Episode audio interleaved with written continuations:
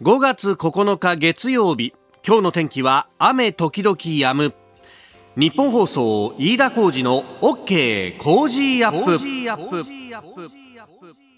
朝6時を過ぎました。おはようございます。日本放送アナウンサーの飯田浩二です。おはようございます。日本放送アナウンサーの新業一華です。日本放送飯田浩二の OK 工事アップ。この後8時まで生放送です。えー、人によっては10連休が明けてくるという朝であります。い。かがお過ごしでしょうか。えー、今ね、日本放送のあります有楽町、外ちょっと暗いなという感じで、今の気温が15度ほどとなっておりますが、はいいやーなんか寒くなったね。そうなんですよね。今日この後ほとんど気温上がらない見込みでして東京都心予想最高気温16度。で雨の範囲が徐々にこう広がっていきますのでまあ、一層寒く感じられそうですよね。そうだよね。今日本当なんかあの昨日の予報なんかだと午前中はまあなんとか持って午後からかなみたいなことだったんですが、ちょっとねもうすでにレーダー見ますと、えー、雨雲がパラパラと見えておりますんで、もう家出る時から傘持ってった方がいいかなという感じであります。はい。まあ、あのね、いろいろゴールデンウィーク明けて、ええー、どっこいしょという感じの方もいっぱいいらっしゃるかもしれませんが、ちょっとあの番組から一つお知らせがございまして、えー、先週ですね、この番組でお知らせしまして、一部新聞のラジオ欄にも出演予定と掲載されておりました、えー、元内閣官房副長官補で同志社大学特別客員教授の金原信勝さんですが、体調不良ということで今日お休み、休園となります、はい、えー、またね、日を改めてご出演していただくという予定ですんで、ええー、ご承知おきいただければと思います、えー、今日はですね、コメンテーター元航空自衛官で評論家の牛尾正人さんをお迎えしてということになっております。まあ、あの、牛尾さんとはですね、もう、お昔々のザ・ボイスの頃から、えーえー、ご出演いただいているんですけれども、はい、もうツイッターのね、タイムラインがちょっとざわついてるのが、牛尾さんなんだ、牛尾さんがいらっしゃる時だとかっていうのは、その前後に何かが起こるぞと。結構ね、あのね、牛尾さんにお越しいただくタイミングで、えー、北朝鮮がミサイルをぶっ放したりだとかですね、あるいは、あの、中国の艦艇が、あの、海上自衛隊の艦艇に対してレーダー照射を行ったっていう、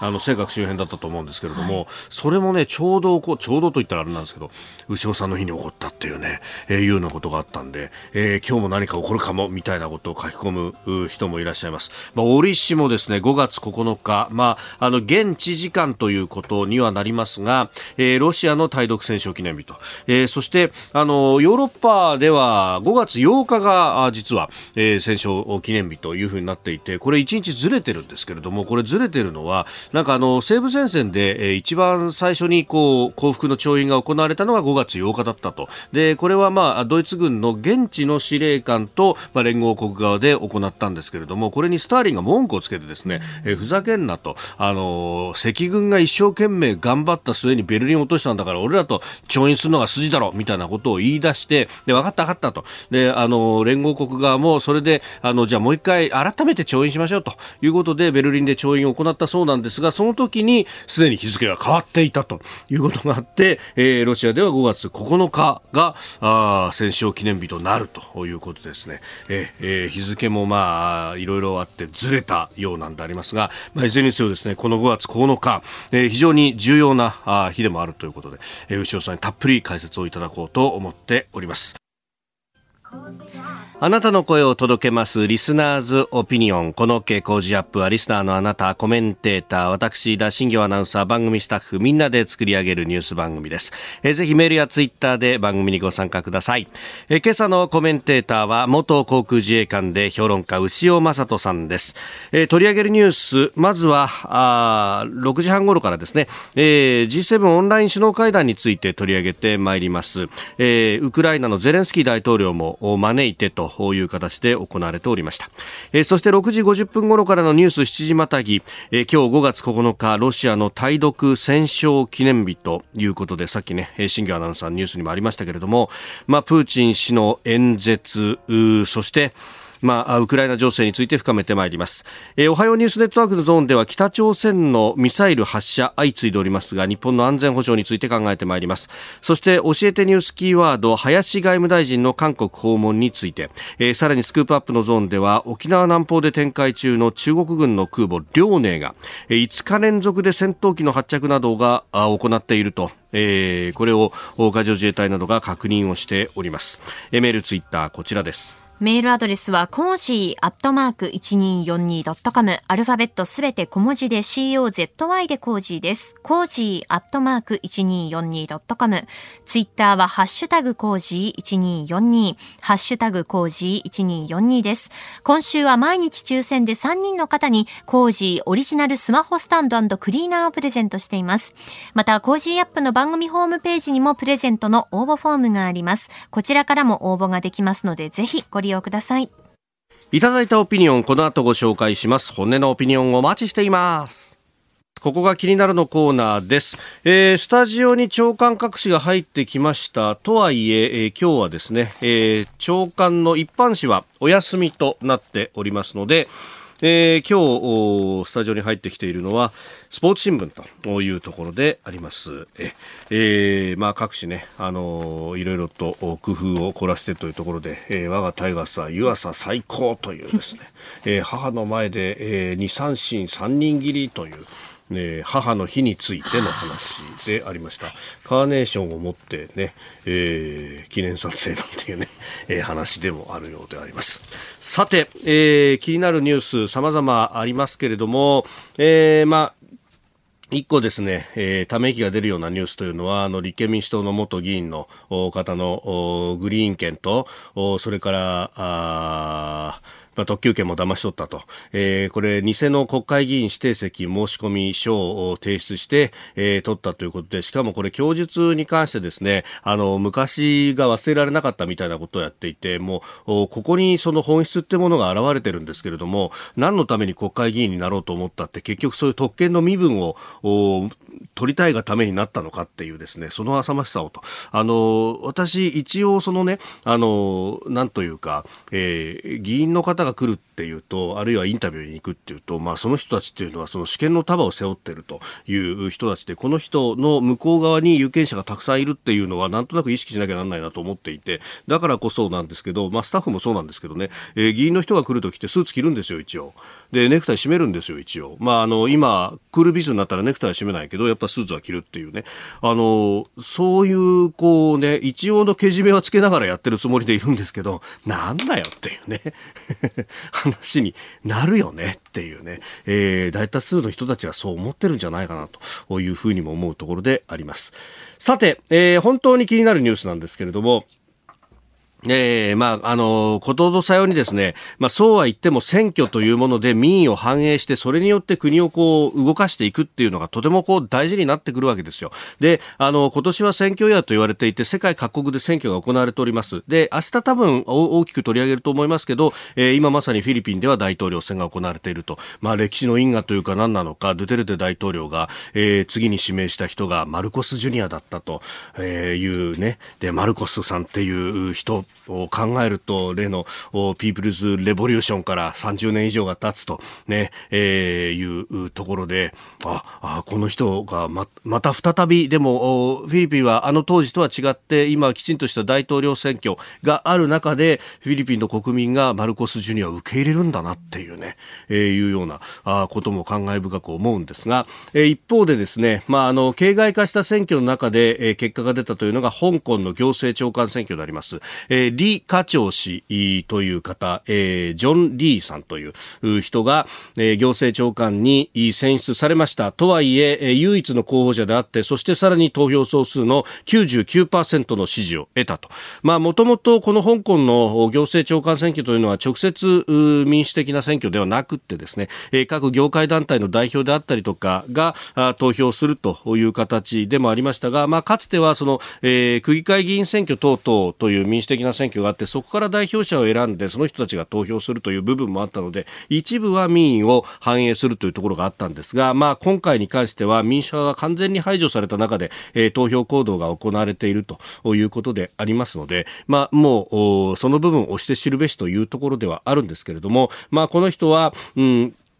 えー、アップルデイリーというね、えー、民主的な新聞を廃刊に追い込んだ、あるいは、えー、おととし、もっと前か、2019年だからもう3年前になるんですね、えー、大規模デモを、まあ、苛烈に取り締まったというようなこと、それから、えー、国家安全、えー、維持法、お国家、あごめんなさい、香港国家安全維持法か、えー、国安法というものを、おまあ、運用して、えー、今やあ巨大な警察国家化してしまったという香港をね、えー、作り上げたところでもありますけれども、これ、あの、香港ね、報道の自由度も急落して148位だというような話が出てきたりだとか、あるいは歴史ある香港外国記者会のですね、アジア人権ジャーナリズム賞という、えー、賞も、これ今年中止になってるんですね。国安法に違反する懸念があるということで、えー、これやってしまうと、その受賞者に迷惑がかかる、さらに受賞を決めた、え、記者たちもひょっとしたらしょっぴかれるかもしれないと。何しろそのボーダーのラインというものがわからない中で、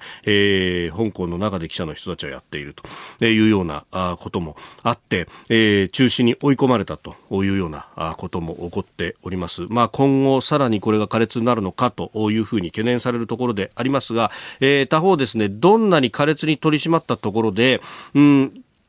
あの、感染が止まらないのが新型コロナでありまして、中国ゼロコロナ政策をやってると。で、香港もこれ、えー、ゼロコロナをやれっていうふうにですね、北京からガンガン言われて、えー、いるわけなんですけれども、まあこれ、あの、北京などでもですね、えー、強化する方針を示したというところなんですが、えー、これいつまで経ってももう抑え込むことができず、そして、えー、ロックダウンの弊害というものがどんどん出てきていて、上海では一部の地域では、えー、暴動に近いような画像が、えー、外に出てきたりなんていうのもね、えー、出てきているというところで、これで本当に3期目大丈夫なのかというふうに思うところでありますし、そのじゃあ3期目の手土産をゼロコロナじゃ足らないということになると、それが外に向かってですね、えー、例えばじゃあ台湾を取ったら3期目できんだろうみたいなことになってくると、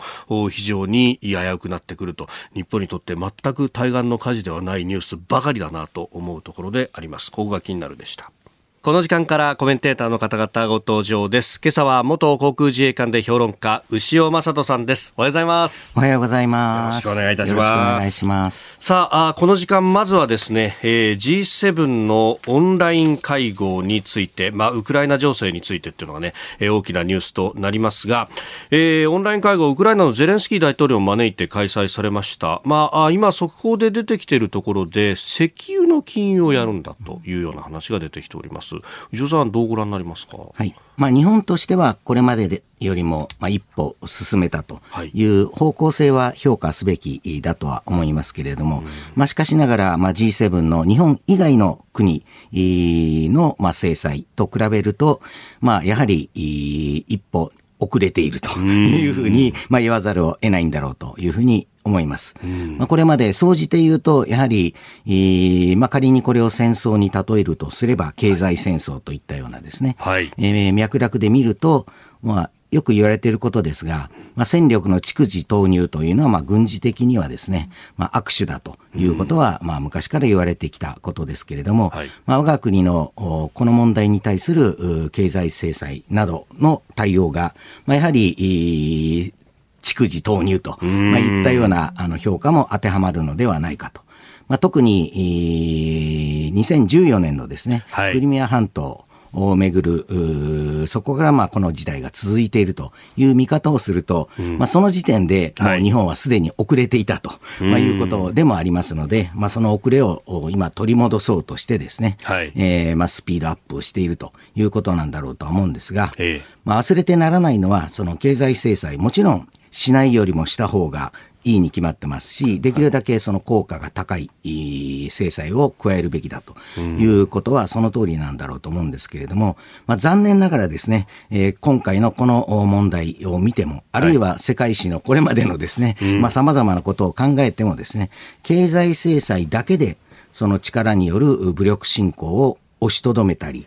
あるいはそれを止めると、まあ、いったような効果というのは、なかなか期待できないと。いうことはあると思いますので、まあなんか、要はやってそれで満足を、制裁をしたからそれでいいということにはもちろんならないわけで、何のために制裁をかけているのかと、まあいう原点に戻ってですね、まあこれで満足せずにですね、まあ、様々な対応を日本としても考えるべきだろうというふうに思います。うん。これ、あの、結局逆に経済制裁をすることによって、えー、そっちがそう来るんだったらというような、えー、報復になってエスカレートするんじゃないかみたいな指摘まであるぐらいですもんね。うん、まあ、それはそういう見方もあるんだろうと思いますし、えー、逆のことを言うと、例えば、その制裁をかけても、これ日本にとってもですね、いわば返り血を浴びるという側面もあるわけで、はい、そのプラスマイナス、実はあ計算してみたらマイナスの方が大きかったということになると、何のために制裁をかけているんだと、まあ、いったような指摘ももちろん出てくるんだろうと、まあ、いうふうには思います。うん、ただ、だからといってですね、はい、その制裁をしないという結論に至るというのは、私は本末転倒で間違っているということだろうというふうに思いますし、まあ、今回何のためにその制裁をかけているのかという原点に戻ればですね、はい、それは逆に言えば相手をこう刺激しないとか、相手が嫌がらないような制裁だったらですね、うん、何の効果もないわけで、うん、えー、もっと言えば武力制裁、つまり事実上の戦闘行為、戦争ということを念頭に置けばですね、はい。何らかの行為をすれば返り血を浴びるのは当たり前のことで、その覚悟があるかないかということことが、あの、日本にも問われているのではないかというふうに私は思います。うん。そうすると、その、まあ、ウクライナとロシアの関係というよりは、これがじゃあ日本にとってどうなんだと、はい、この力による現状変更を許したら日本にとってどうなるという視点がこれ必要だということです、そう思いますね。特に例えば北朝鮮の問題でも日本は何度も制裁を加えてきているわけですけれども、はい、まあ、おそらく今日もその話題出るんじゃないかと思うんですが、まあ、その効果がどれぐらいあったのかというと、まあ、ゼロに近いというような評価も成り立つということだと思いますので、はい、最終的にその先の手段ということを含めてですね、うん、えー、少なくてもその覚悟は問われているんだろうというふうに私は思います。えー、北朝鮮の話、あるいはウクライナ情勢についても、えー、今日じっくりとお話をいただこうと思っております。8時までお付き合いいただきます。今日もよろしくお願いします。よろしくお願いします。お聞きの配信プログラムはニッポン放送飯田浩司の OK コージーアップの再編集版です。ポッドキャスト YouTube でお聞きのあなた、通勤や移動中に最新ニュースを押さえておきたい方、放送内容を少しでも早く知りたい方、スマホやパソコンからラジコのタイムフリー機能を使うと放送中であれば追っかけ再生も可能ですし放送後でも好きな時間に番組のコンテンツを自分で選んでお聞きいただけます。4月から番組が少しリニューアル。6時台に紹介するニュースをボリュームアップしました。ニュース全開でお送りします。そして7時台の後半にはエンタメスポーツのコーナー。こちらもさらに充実したラインナップでお届けします。日本放送のエリア内でお聞きの皆さんラジコラジコのタイムフリーでチェックしてください。ツイッターでは最新情報を発信中。ぜひフォローして番組にご参加ください。この時間からあコメンテーターの方々と7時をまたいでニュースを掘り下げてまいります、えー、今朝は元航空自衛官で評論家牛尾正人さんです。改めましてよろしくお願いします。よろしくお願いします。えー、まず為替の値動きをお伝えしておきます。円相場ですが1ドル130円60銭付近での取引となっております。ではこの時間取り上げるニュースこちらですプーチン大統領戦勝記念日を前に国民に向けてメッセージを発表。第二次世界大戦で当時のソ連がナチス・ドイツに勝利したことを祝う5月9日の対ドイツ戦勝記念日を前に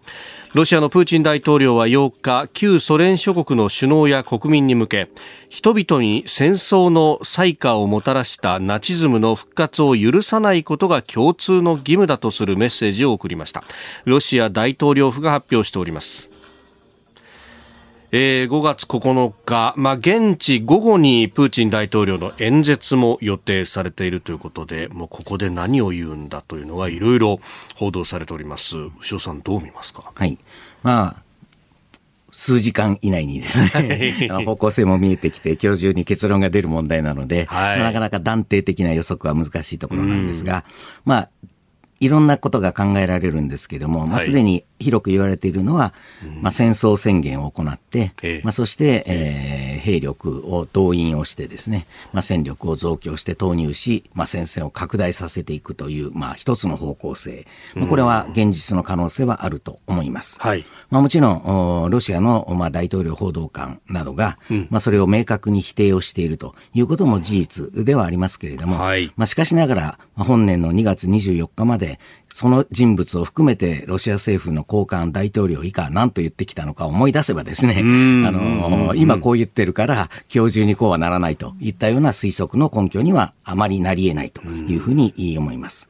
まあ、一方で、えー、ある一定の勝利宣言を行って、はい、まあ、戦線を縮小させていくという、まあ、見立ても、これも十分、うん、あり得ることですから、えー、こう以上二つのどっちに触れていくのかっていうのはなかなか難しいところだというふうには思いますけれども、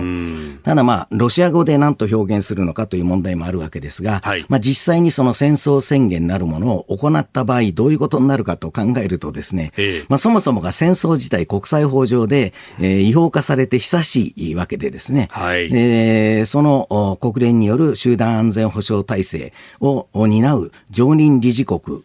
でもあるロシアがですね、それを自ら堂々と大統領がですね、本日ですね、戦争宣言という形でですね、えー、踏みにじりですね、はい、そして、まあ、この、2月24日以降の行為をですね、まあ、正当化すると、まあ、いうことをですね、それは日本を含めたもちろん G7 に限らずですね、まあ、世界がこれを黙認放置するということは許されないことなので、まあ、少なくてもそうさせないというための、はい、まあ、先ほどの経済制裁も含めたですね、ええ、あの、努力を引き続きしていかないと、まあ、ウクライナはこのまま言いようにされていいのかという当たり前のところ、原点を忘れるべきではないというふうに思います。で、その戦況の部分なんですが、これ、どうなんですかね、ロシアは、まあ、かなりこううまくいってないというふうに報道されてますけれども、やっぱ相当計算は、まあ、あある意味、計算違いが多かったわけですか、まあ、特にその24日以降で、え考えても、開戦当初ですね、はい、まあ、例えばあ1週間、あるいは10日で首都は陥落するのではないかと、まあ、いったような見立てもあったわけですけれども、はい、まあ、少なくともそれとは大きく異なる結果を我々はすでに目にしてしているわけですし、あの、まあ、聞いたところでは、プーチン大統領が、まあ、例えば北朝鮮その他のですね、はい、えー、自分たちとの友好国に対してですね、えー、早期に終結するという見通しを述べていたと、まあ、いう報道もありますので、やはりロシアにしてみればですね、はい、えー、計算違いと。検討外れという結果になっているというのは、そこはまあ、疑いのないところだろうというふうに思います。ただ一方で、特別軍事作戦と称している東部での戦線についてはですね、はい、まあ、少なくてもロシアがその支配権を拡大させたと。2024年、25年の以降と比較するとですね、はい、えー、拡大させていることは間違いないわけですから、えー、これはまあ、どっちがどうだという形で、まあ、現時点でですね、その白黒をつけるのはまだ早いんだろうというふうに思います。うん。これ、ウクライナ側が押し返して、一部押し返しているというような話も出てきてますけれども、はい、まあ、それもあって、ゼレンスキー大統領は戦車などの兵器が欲しいんだということはしきりに言っていると、これ、どうなんですかね、その辺集まり出してるんですか？もちろんすでにあの広く報道されている通りですね、さまざ、まなあの兵器、まあ、例えばあロシア軍の戦車に対してですね非常に有効なあ比較的新しいタイプの兵器であったり、うん、あるいはあ、まあ、いわゆるドローン、大量投入といったようなことが、まあ、ずっと続いていますし、はい、まあ、それにとどまらずですね、例えば、あロシア軍の旗艦機関があ撃沈された。あ、その背景にはアメリカが情報提供したのではないかといううアメリカの有力紙の報道なども、まあ、おそらくそうなんだろうと。いうふうに思いますし、はい、まあ、まさにそうしたまあ物心両面といいますかですね、あのアメリカ軍が部隊としてウクライナの国内で、えー、戦っているわけではないんだろうと思いますけれども、はい、まあ、逆に言えばそれ以外のできるかなり最大限に近い行為をこの間続けてきたということが、まあ、ウクライナ側の比較的前線に貢献をしているんだろうというふうには思います。この情報の提供に関してっていうのはもう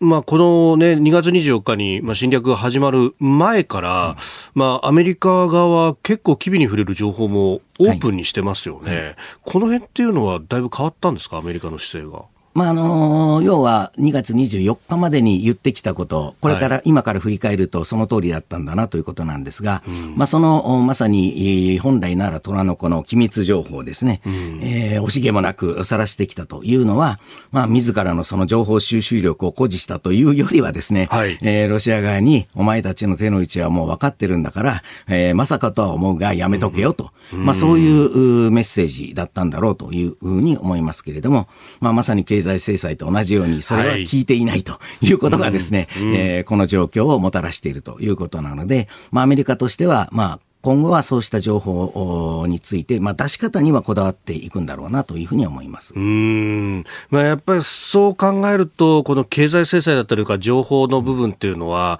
こう最終的な抑止になるかどうかっていうのは、これはまた議論が必要なところなわけです、そう思いますね。うん。まあ、そんな中でね、えー、もうすでに、えー、侵略が始まり、そしてこれだけの方が亡くなっていると、えー、先ほどね、そこも入ってきましたが、えー、ゼレンスキー大統領、現8日夜に公開した動画で、ロシア軍の空爆を受けた東部ルガンスク州の学校で、民間人らおよそ60人が死亡したと述べたということで、これロイターが伝えておりますが、うん民間人を標的にするというようなことがもうあからさまに行われてますもんね。はいもちろん国際法上の重大な違反行為であることはまあ疑いないわけですけれども、まあこういうニュースをこう見たり聞いたりするにつけ、はい、いわゆる日本でしか今言われていないどっちもどっち論というのがいかに間違っているかということを思い出すべきだと思います。さあ、ウクライナ情勢について、えー、様々お話しいただきましたが、その中で、まあ、ロシアにはロシアの言い分があるんだという、このどっちもどっち論。えー、日本国内では、なんか、一定のね、えー、そういうことを言う方もいらっしゃいますが、というところです。はいもちろんその人間の数だけ、あるいは国家の数だけ正義があるんだというところはその通りだと思います。あらゆる問題が、それは究極的にはその100%の善も100%の悪もないということになるんだろうと思いますが、まあしかしながら我々が今目にしているこの数ヶ月間にわたるですね、出来事について、日本も私に言わせれば、えー当事国であるという側面があるというふうに私は思っていますし、はい、何か地球の裏側のまさに対岸の火事を眺めながら、どっちもどっちだという構えをするということは間違っているというふうに思います。まあ、国際法上の議論をあえてすると、はい、えー、ロシアの行為は明確に2条に違反しているわけですし、ウクライナの汚染は国連憲章の51条の明文で許されている自衛権の行使であるということを忘れてですね、どっちもどっちだと言い始めるのは、それこそおかしいのではないかというふうに、まあ、私としては思ってます。で、ここで、この、じゃあ51条の自衛権の行使までどっちもどっちで阻却されると、無効化されるというようなことになると、もう19世紀まで世界は戻るのかって話に。そういうことなんですね。うん、それはまあ、も、もしそういう冷たい言い方をすべきだと。はい、まあ、国際政治というのはそんな綺麗事ではないんだと。いうふうなことをもし言うのであればですね、はい、それは力こそ正義だということです。うん。うん、私はそういう側面を全否定する気はもちろんありませんが、もしそういう立場に立つなら、あるいはそう言っていいのであればですね、はい、えー、それ以外のこと、例えばそういう趣旨のことをとある大学の入学式でおっしゃった方もいますけれども、はい、だったらその大学を含めて学問という行為、研究活動も不要だということですよ。力こそが正義なのであれば、はい、どちらが正義なのかを考えることを含めてですね、えー、人間として生きていくということの意義すらですね、失われていくのではないかというふうに私はすぐ危惧しますし、これはまさに明日のウクライナは日本だという立場、見地から見ればですね、はい、えー、例えば我が国が国連憲章で許された自衛権の行使をするのもダメだと。どっちもどっちだって言われるっていうことになりかねないわけですので、ここを揺るがしてはいけないというふうに私は思います。これ、まあ、どっちもどっち論で、で、力が正義の世界だっていうことになると、じゃあそのために備えるのには憲法を変えなきゃいけないんじゃないのとか、そういうことにもなりますよね。はい まあ、我が国の憲法でそのようなことをですね、全否定するにもかかわらずですね、憲法を、まあ、いわば尊重される勢力の方がですね、はい、えー、最近そういうことをおっしゃってるのはおかしいと思うんですが、まあ、ただ日本国憲法はですね、例えば、うん、えー、正義と秩序を基調とする国際平和を誠実に希求しているということを忘れてはいけないわけで、はい、その観点に立てば、うん、なおさらのこともどっちでもどっちではなくですね、えー、護憲派の方こそですね、はい、私と同じような立場でですね、強力にこの問題に関しては主張していただきたいなというふうに思いますけどね。まあよくあるのが、いや、ウクライナだって今までいろいろやってきたじゃないかとか、ね、あの、あるいは NATO が東方に拡大していったとか、いろんな経緯をこうありますけど、まあ、経緯はともかく、この国境を越えて武力行使するっていうこと自体がダメだろうっていう、なんというか根本の部分ですよね。そうです。まあ文字通りある日突然進行したわけでありですね。はい。その直前まで、いや、たただの演習ですと言ってきたわけですよ。はい。まあだからこそ、実はロシア軍が必ずしも予想、予定通りのですね、うんうん、戦果を収められなかったのは、私に合わせれば当たり前でですね、えー、つい最近までこの辺にいた人たちがですね、列車に乗せられて、はい、あの、演習だ、前らも参加しろって言われて行ってみたと。うん、そしたら、え、隊長、これ演習ですよねって言いながら国境を越えていいんですかっていう形ですよね。そして、歓迎されるかとか、あいつらヘナチョコだからとか言われてやってみたら全然違うじゃんということになっていると。それはどちらにより正義があるのかということが、実はこの選挙区にも大きく影響を与えているからだろうというふうに思います。そして本当、我々そうやって、まあ、当時はソ連でしたけれども、突如っていうのが、満州で起こり、そして、えー、たくさんの人たちがシベリアまで連れてかれて労働させられて亡くなったとか、我々にとってって、全くこれは一言じゃない出来事なんですよね。そうなんです。あの、国連憲章のいわゆる旧敵国条項に我が国が含まれていることについて異論はないわけでですね、それを仮にですね、縦にとってロシアがウクライナで今やっているようなことを日本にしてきたときに、はい、どっちもどっち論者はどうやって反応するのか、私は聞きたいですけどね。うんえー、ウクライナ情勢、そしてまあ日本国内の、まあ、あこの論壇の環境というものも含めてお話をいただきました。おはようニュースネットワーク。この時間取り上げるニュースはこちらです。北朝鮮が7日 SLBM と推定される弾道ミサイルを発射。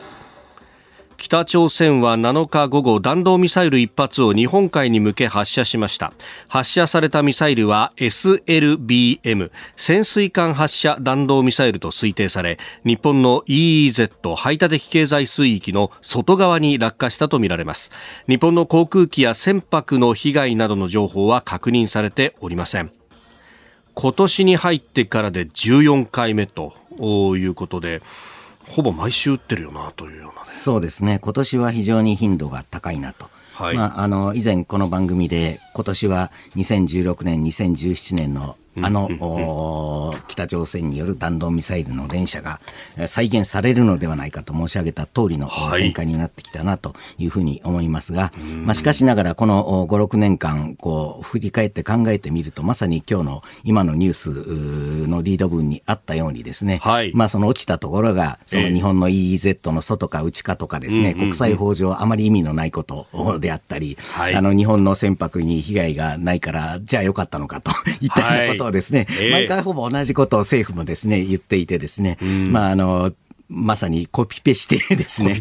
打てば打,、打ったたび、あの、3点にわたって指示が総理からあってですね、はい、同じことを繰り返している。この間にですね、まあ、北朝鮮がですね、核戦力をどこまで、えー、大きくしてきたのかということを、まあ、考えるべきで、まあ、なんか、慣れっこになっては決していけないなというふうに、改めて思いますね。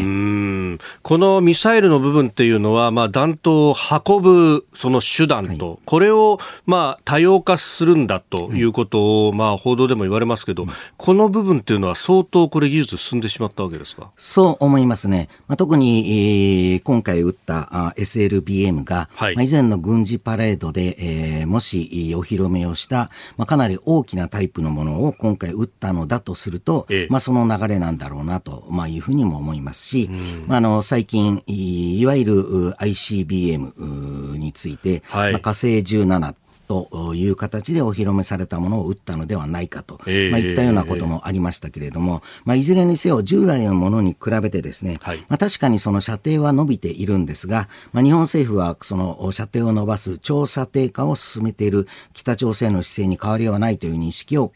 たびたび示しているわけですけれども、私は実はそうとは考えていないんですね。ほうほう。というのは、まあ、火星15の時点でですね、すでに、アメリカの東海岸まで狙えるといった実績を示してきたわけですから、はい、これ以上射程を伸ばしても軍事的なターゲットを大西洋上のどこに落とすのかと、まあ、いったようなことを考えると、まあ、あここ数回、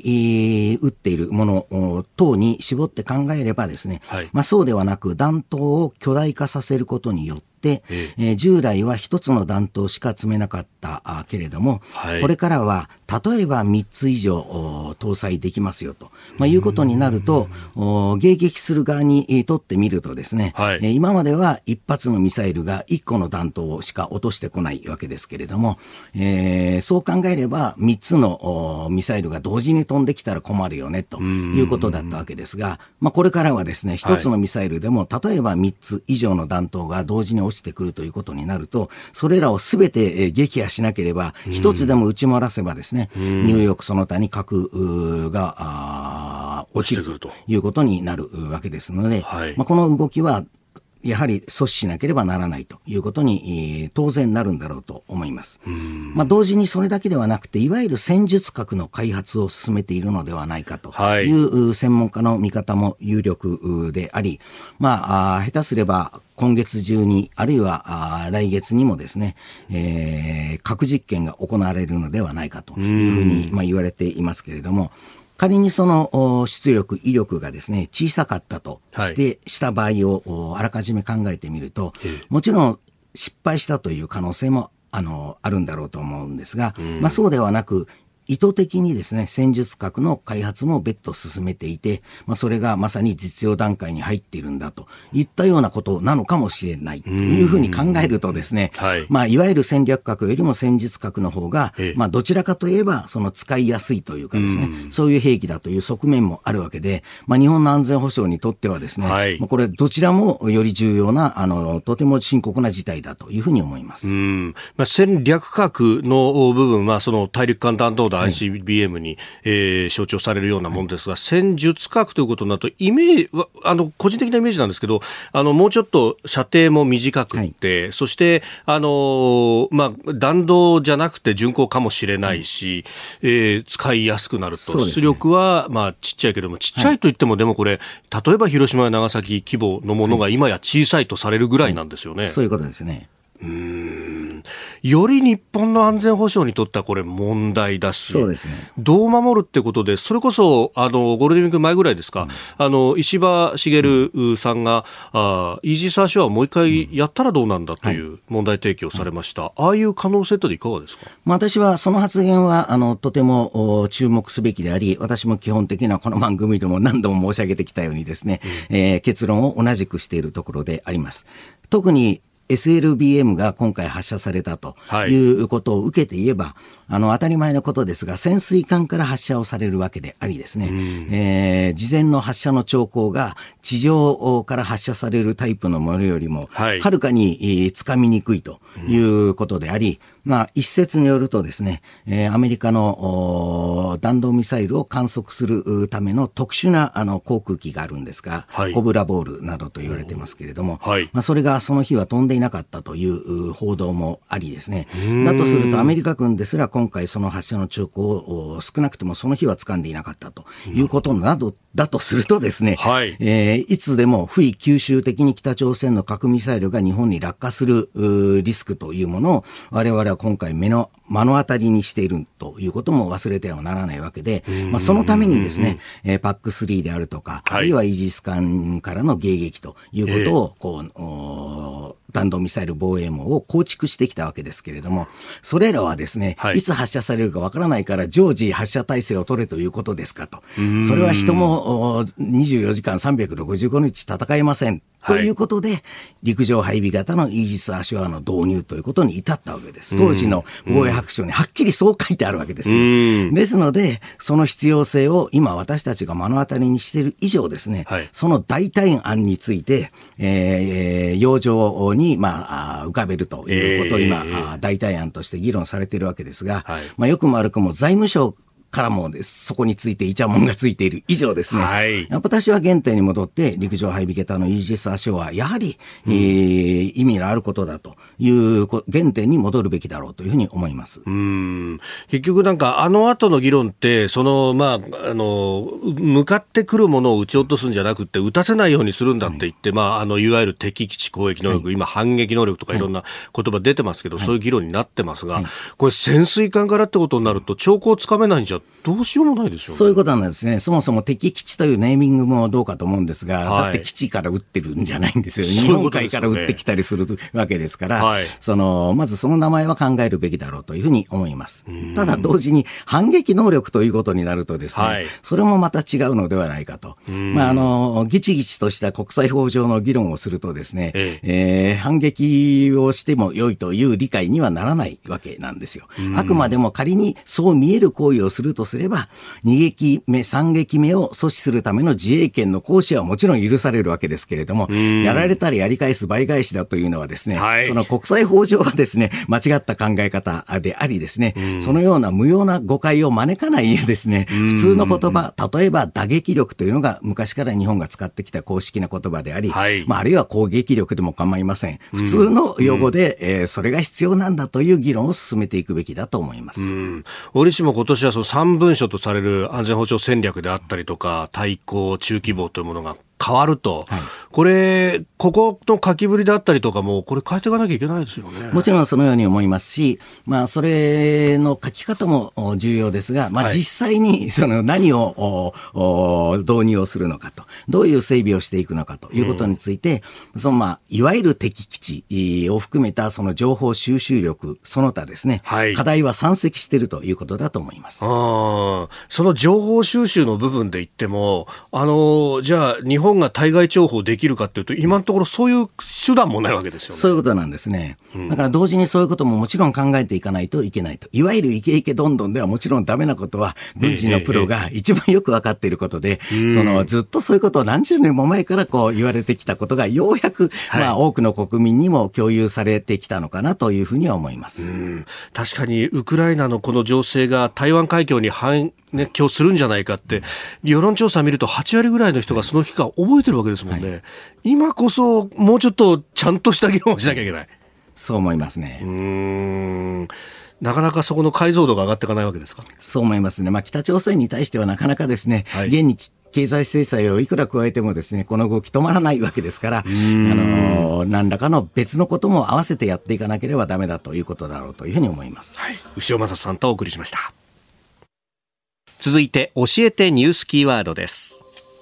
林外務大臣韓国訪問。林芳正外務大臣は今日ユン・ソンヨル次期大統領の就任に合わせて特使として韓国を訪問します。林外相は2日間の滞在中ユン次期大統領とも会談岸田総理の親書を手渡します。えー、就任式は明日と10日ということでありまして、まあ、外相候補とも会談をするということのようです。えー、この間はね、あの政権移行チームと会ったりとか、結構艦隊をしてましたね。はい。まあ、そうすべきかどうかについても自民党内などで異論もあったということですけれども、はい、まあ、いずれにせよ向こうから来られたということに対して、まあ、日本としては、まあ、相応の儀礼を持って迎えたということなんだろうと思います。はい、え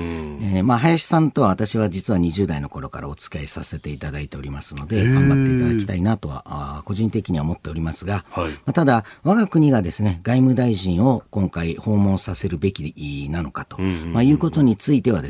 すね、えー、まあ、他の国がどうしているのかということをこう見ながらですね、はい、えーこれが正解だというのはもちろんないんだろうとは思うんですが、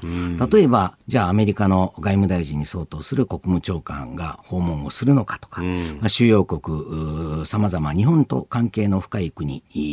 の対応、まあ、今、報道されている範囲で、まあ、比べてみると、はい、まあ、少し、えー、日本の姿勢が、まあ、いわゆる前のめりのような感じにも見えてくると。まあ、いうことについて、もちろんこれはその肯定的な側面から評価することも可能なんだろうと思うんですが、はい、ただ、日韓間の様々な懸案事項ということが、まあ、解決をされていない中でですね、まあ、日本から前のめりになっていくということについては、まあ、おそらく今後、異論も出てくるんだろうなというふうには思います。うん。まあ、アメリカは、えっと、セカンドジェントルマンという表現で、何なんだこれと思ったら、うん、ハリス副大統領の旦那さんが、行くと、まあ、配偶者が行くということで、これは一つ格を落とすということになるわけですか、はい、もちろんそうですね。うんこの辺 いやあ、そういう手があるんだと思ったんですけど、はい、まあ、なかなか日本でその配偶者が行くということで、なんか変えるみたいなことないじゃないですか。そうなんですよ、ね、私もそのニュースをこう聞いたときに、そういえば昔、安倍昭恵さんが公人なのかどうかで、国会で議論してたなみたいなことをこう思い出したわけですけれどもね。はい。まあ、少なくてもその国際法上のですね、はい、何らかの権限を帯びている存在にはなり得ようもないわけで、まあ、そのきちんと総理、あるいは大統領の特使として派遣されるということであれば、また別なのかもしれませんけれども、はい、まあ、要はアメリカとしては、その、いわゆるお茶を濁した感っていうのが漂ってるのかなというふうに思いますね。それはやっぱり今までのこのムン・ジェイン政権の流れであったりとか、はい、君たちだいぶ中国に寄ったよね、ねみたいなところっていうのをまだまだ冷ややかに見てるってことですか？そう思いますね。あの、特に北朝鮮の先ほどのコーナーの様々な動きなども見ながらですね、はい、まあアメリカとしては少なくとも韓国に対してある一定の不信感を抱いているということも事実でしょうし、まあ我が国に至ってはですね、はい、火器管制レーダーを照射されてからまたまだそんなに日が 経っていないわけですね。そねその問題まだ解決したいわけですから、はい、まああの外交ですからね、もちろんその喧嘩売るのはどうかとは思いますけれども、あの少なくてもアメリカと少しその辺は肩をこう並べるような格好でですね、はい、望んでも良いのではないかなと思います。うん、結局あれもどういう経緯で照射したのかってうやむやなまんまですよね。そういうことです。で、軍人はそんな自分の判断でって普通はしないですよね。そしたら誰がってことになりますよね。えー、ということで、まあ、林外務大臣、韓国訪問協のキーワードでありました。続いて、ここだけニューススクープアップです。この時間、最後のニュースを、スクープアップ沖縄南方に展開中の中国軍の空母遼寧戦闘機などの発着を5日連続で確認防衛省統合幕僚幹部は昨日沖縄南方に展開中の中国の空母遼寧で7日にも関西の戦闘機やヘリコプターの発着艦があったと発表しました太平洋に入った遼寧での戦闘機の発着艦は今月3日以降5日連続で確認されていますえー、この報道発表すでにね、えー、ネット上にも上がっております。写真がかなりね、鮮明なものであったりとか、あるいは地図上にプロットしたりとか、これ、相当、なんか、くわいつもより詳しく出てるのかなとも思ったんですが、どうなんですか？まあ、まあ、それはまあ、5日連続でされたらですね、あの、きちんと見見てますよと、はい、分かってますよということを、まあ、日本国民に対してもですね、まあ、きちんと防衛省としては、情報開示をしているということなんだと思いますけれども、はい、まあ、我が国にとって直接的な、まあ、脅威というか、あるいは問題としてはですね、はい、その、仮に、中国の空母が、うん、まあ、日本の領海の中に入ってきて、そして同じような行動を取った場合、どうなるかというとですね、はい自動的に領空侵犯になってしまうわけですよ。上がった瞬間にと。はい、領海の上の空は領空ですので、はい。で、まあ、あまりこう正確に認識されていないところがあるんだろうと思うんですが、はい、領海侵犯という言葉はですね、国際法上はあまり正確な表現ではないと。なぜなら、どの国の領海においても、いわゆる無害通行権というのがありますので、はい、軍艦であれ、えー、誰であれですね、はい、えー、沿岸国に対して無害な通行についてはですね、えー、自由に認められていると。いうところなんですが、はい。その上の空の領空はええ、排他的かつ完全な主権があー認められているわけですので、まあ、特に今回のような軍用機についてはですね、はい。えー警告をしても従い、従わない場合については、撃墜してよいというのが確立した国際法の慣習だということなので、はい。まあそういうことを許す可能性が、まあ今後お増えていくのではないかというふうに、まあ私としては強く危惧をします。うーん。いやあの牛尾さんね、えー空母いぶきえー今あーまさに連載されているところで、グレートゲームというね、えービッグコミックで、えーずっと出ておりまして、今、6巻まで最、えー最新は出ておりますけれども、まさにこの、じゃあ、航海の上だったら良いことが領海に入った瞬間にどうなる、その時に我が国どうするっていうのを、そうなんですね。ねえ、あのー監修の中でやられてますけれども、これが結構喫緊の課題というか、これってでも昔からあったけど、なんかみんな見て見ぬふりしてきましたよね。そうなんですね。まあ、まさに伊吹シリーズは最初は尖閣編で始まっているわけですけれども、まあ尖閣諸島については、まあ日中間で領有権の所在について認識が異なっているわけで、まあ中国側は自国の領土だと主張しているので、はい。そのまさに尖閣諸島の領海に入ってきてですね、ええ。そしてそこでその発着艦ということになればですね、もちろん領空侵犯ということにもなるわけですし、非常に今後、機微をはらんだ展開が予想されるということだと思いますし、まああとは報道によると、中国は3隻目の空母はい。投入するということで、でしかも、その3隻目はカタパルト方式と、まあ、今回の遼寧のいわゆるスキージャンプ方式とは異なりですね、はい。えー燃料やあるいは兵器を搭載して重くなってもお発艦できるというタイプのおものを投入するのではないかと言われているわけで、こうなってくると安全保障上の問題としては領空侵犯にとどまらずですね、ええ。我が国としてはあの非常に警戒すべきだというふうに思いますね。うーん。今回、このお海上自衛隊は出雲という艦艇を出したと、まあ、これ、えーヘリ搭載型護衛艦というふうに言ってますけれども、まあ、こう広い飛行甲板だなと、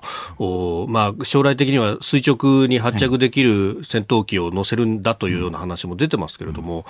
いや、これで足りるのかどうなのかっていうようなところを思っちゃいますけれども。そうですね。まあ、あのー日本のその、お出雲型については、まあ、空母化という形で報道されていて、はい。まあ、必ずしもその表現間違いとは言えないと思いますけれども、まあ、ただ、純然たる戦闘機のお運用を主目的に、えーその回収が行われるわけでもないわけで、えー非常にどう表現したらいいのか難しい、えーええ。ところなんだろうとは思うんですが、まあ、あの、その空母についても今後ですね、その方向は、あ進めていくべきだと思いますが、ただ、重要なのは、今の中国の空母についてはですね、はい。潜水艦の餌食だというう見方もおあるんだろうと思いますし、まあ我が国としては、まあそういうう能力も含めてですね、はい。まあこうした動き、いいざという時に対処できるだけの力をですね、えー蓄えておくべきだというふうに思います。うん。その潜水艦の部分でいうと、この通常型の潜水艦、日本は相当高い技術と、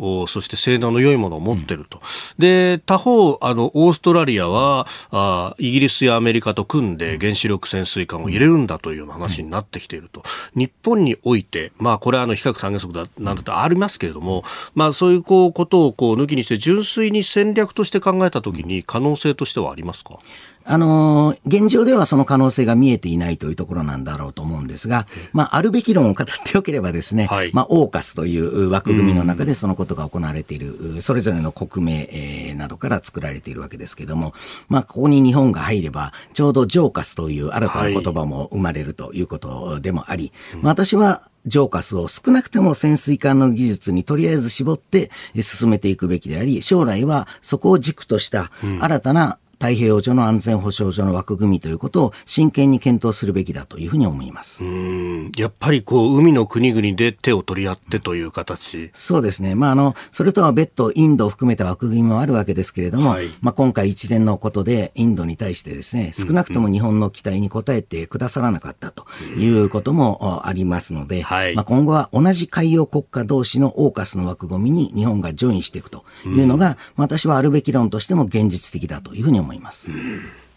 えーまあ、沖縄南方に展開中の中国の空母の話、まあ、そこからあこのインド太平洋地域の安全保障環境というところをお話しいただきました。このコーナー含めてポッドキャスト YouTube ラジコタイムフリーでも配信していきます。番組ホームページご覧ください。あなたと一緒に作る朝のニュース番組飯田浩二の OK コージーアップ日本放送の放送エリア外でお聞きのあなたそして海外でお聞きのあなた今朝もポッドキャスト YouTube でご愛聴いただきましてありがとうございました。飯田浩二の OK コージーアップ東京有楽町日本放送で月曜日から金曜日朝6時から8時まで生放送でお送りしています。番組ホームページでは登場いただくコメンテーターのラインナップや放送内容の原稿化された記事など情報盛りだくさんです。また公式ツイッターでは平日は毎日最新情報を配信中。ぜひチェックしてみてください。そしてもう一つ飯田浩二アナウンサーが「夕刊富士」で毎週火曜日に連載中。飯田浩二の「そこまで言うか」こちらもぜひご覧になってください。忙しい朝そして移動中。ニュースを少し深く知りたい時。ぜひ AM、FM、ラジコはもちろん日本放送のポッドキャスト YouTube でお楽しみください。